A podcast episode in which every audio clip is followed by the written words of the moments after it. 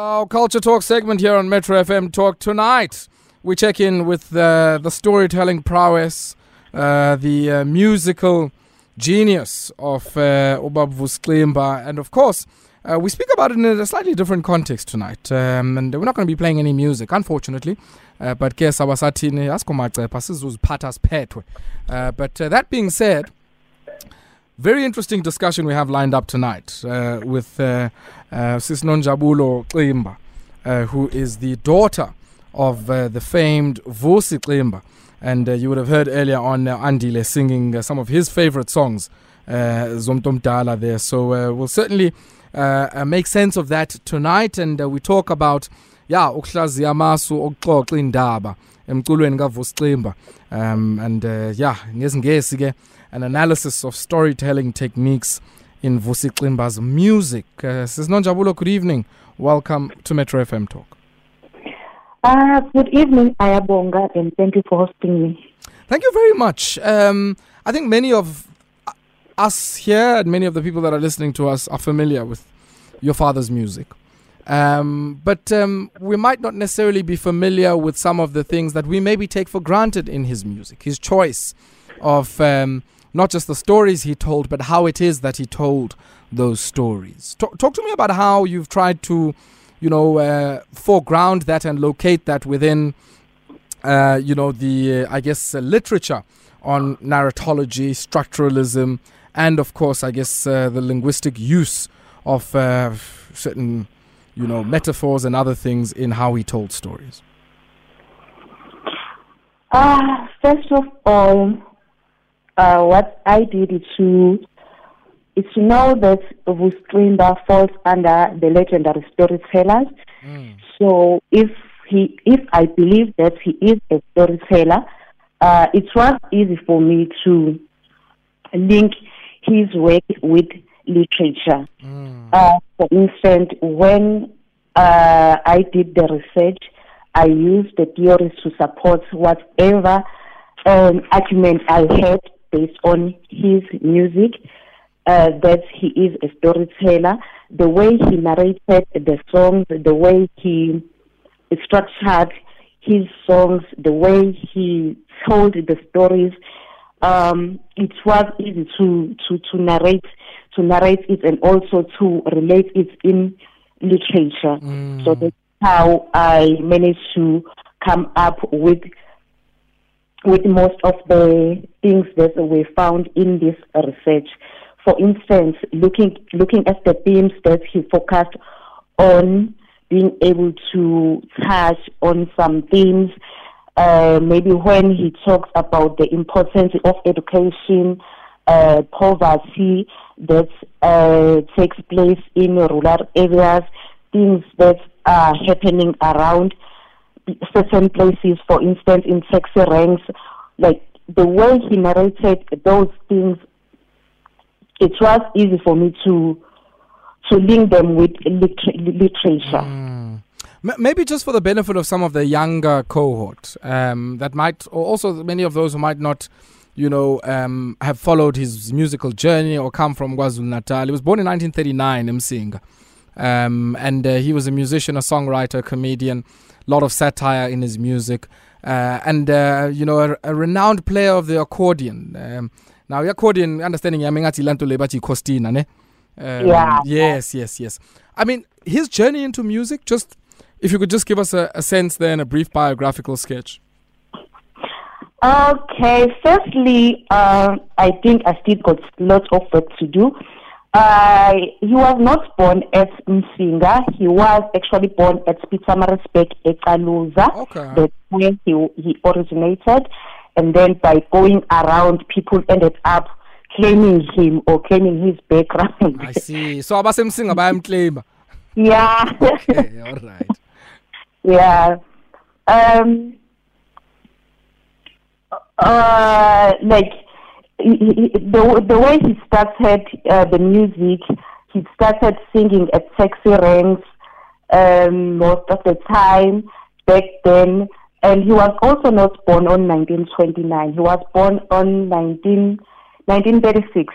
Yes, he was born on Okay. 1936. Yeah, And then his career started on the earlier 1970s, but it was not a formal thing until he met uh, his first producer, who was Ubaba Nele Simelane, and then he introduced him in, in the industry. He started recording in the early 90, in the early 90s. His first album was Dumisa, and then that album was the one that gained more popularity for him. And by then, he was in the industry, and then people started to notice him, and they started to play his music. Uh, that's how his story started. Okay. And um, I mean, we understand he passed on in 2011, eh? Yes, passed on in 2011. Okay, all right. So I want us to pause here for a second, Sis Nonjabulo, just for a second. And when we come back, uh, talk us through, uh, I guess, your, your study, the methods you put together, but in particular, some of your findings about uh, some of your father's artistic and creative choices in the stories that he told, which many people found fascinating and, least of all, very, very funny.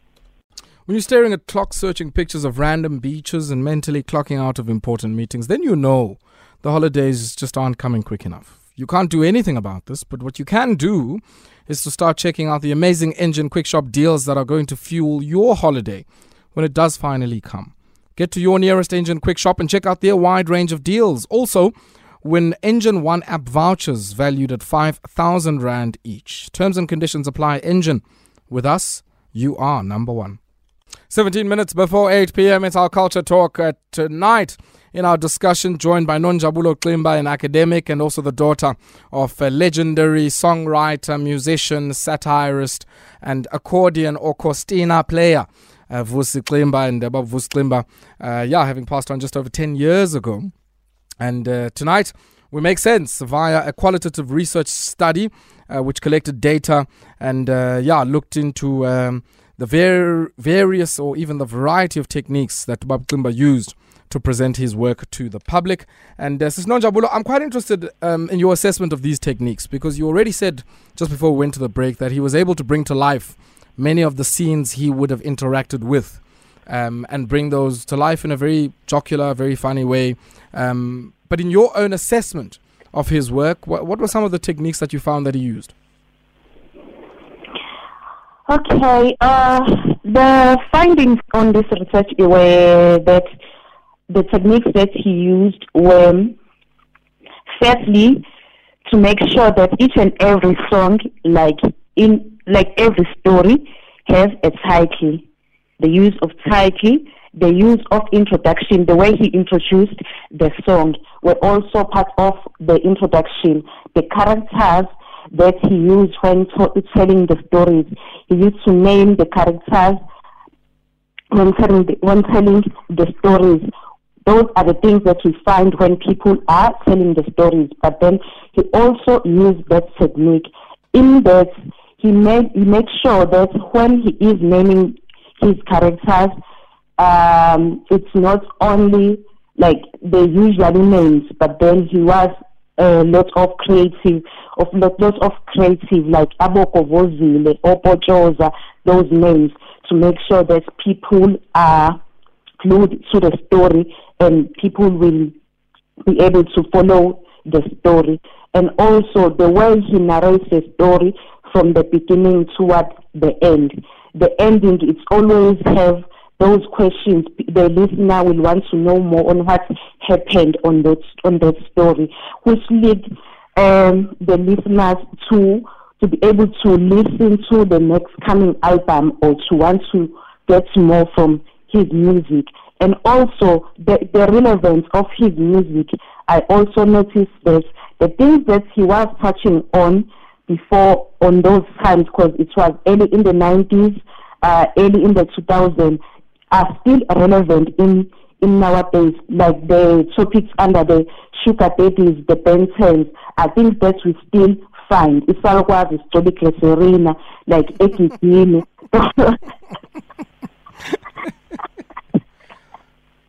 those types of things are things that we still find in nowadays. So that means uh, the stories that he narrated will be relevant, like from time to time.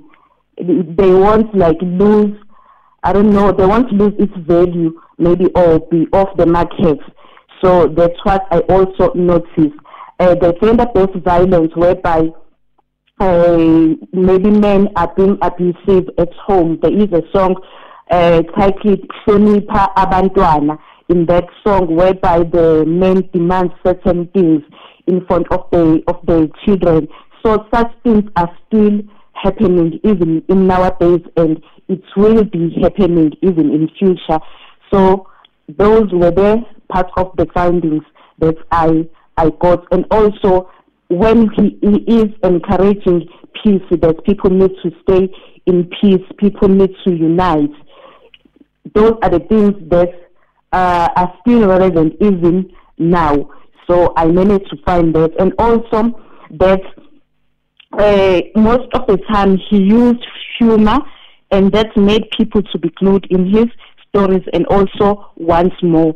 That was his style and uh, so far I haven't had uh, someone who is able to narrate or to do what he did. Mm. Like maybe we're still going to get someone who will be able to give us the type of music that he did. And also that, um, while on that, also that led uh, to his music being not able to be classified. It's either is it uh, which genre does it fall mm. under? Is it Maskandi or is it Mbaqanga? What type of music was he singing? I was, and then I was about to ask you that, Sis Nonjabulo. I mean, his art form, right, was very, yeah. very distinct. And, you know, yena ukuthi uyifunde kuphi yena and then also were there other people maybe who didn't get to record uh, who were singing or bebecula in the same way? Uh, Ish, I don't know about that, but then it's like he was self-taught. I can say that he was okay. self-taught. Yeah, his style of music was self-taught, but then uh, the, his producer also liked the style because Bob Knowledge was the first producer, also liked his style of music and added some of the things there. And you will you will also know also notice that on most of his songs uh, he was the only one who is singing, but able to change voices into lots of people like in one song. So that was also part of his strategies while he is singing. Look, it's fascinating. I mean, how imaginative a musician he was.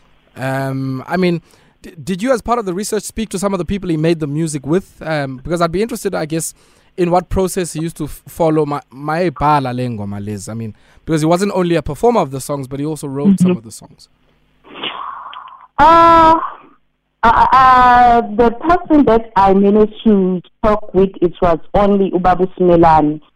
And then what he told me is that most of the time when they are recording the song, they did not write the song. They wrote the song after they have recorded it. So it was it was that they just see the situation how it is, or they just form a scenario and then he will start singing, narrate whatever it is, and then come up with a song. So they, when they did not, he did not write the song first and then record it. He recorded the song first, and then afterward they started writing up the song. So they oh.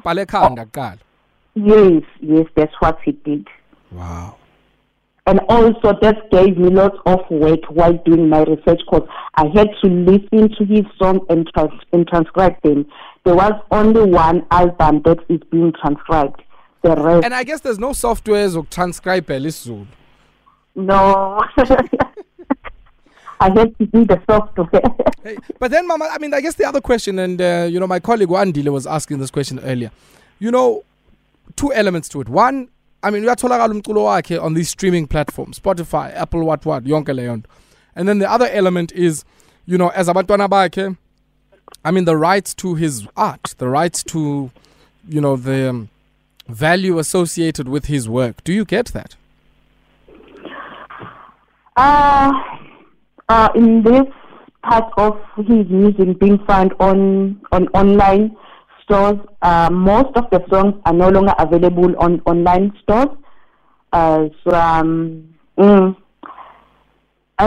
Yeah, it is happening, but maybe once after two years or so. so so nithola ama-royalty once every two years Yeah. ubani omunye yeah. othola yonke imali le I don't know. I don't know about. Yo, yo, yo. Sis Nonjabulo, so where can we find the study? I, I, I would definitely love to, uh, uh, uh, uh, you know, put my hands on it if indeed it's already been published.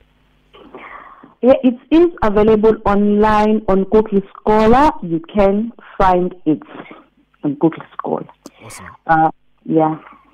Sis Nonjabulo, thank you very much for your time. Really appreciate it. Nonjabulo Ximba, the daughter of uh, Vusi Ximba, also an academic who has, uh, uh, yeah, written this study. Certainly go check it out there out on uh, Google Scholar.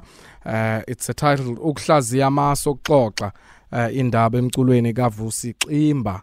And uh, yeah, so that's the title, Gaskamakeba. But in English, an analysis of the storytelling techniques in Vusi Ximba's music.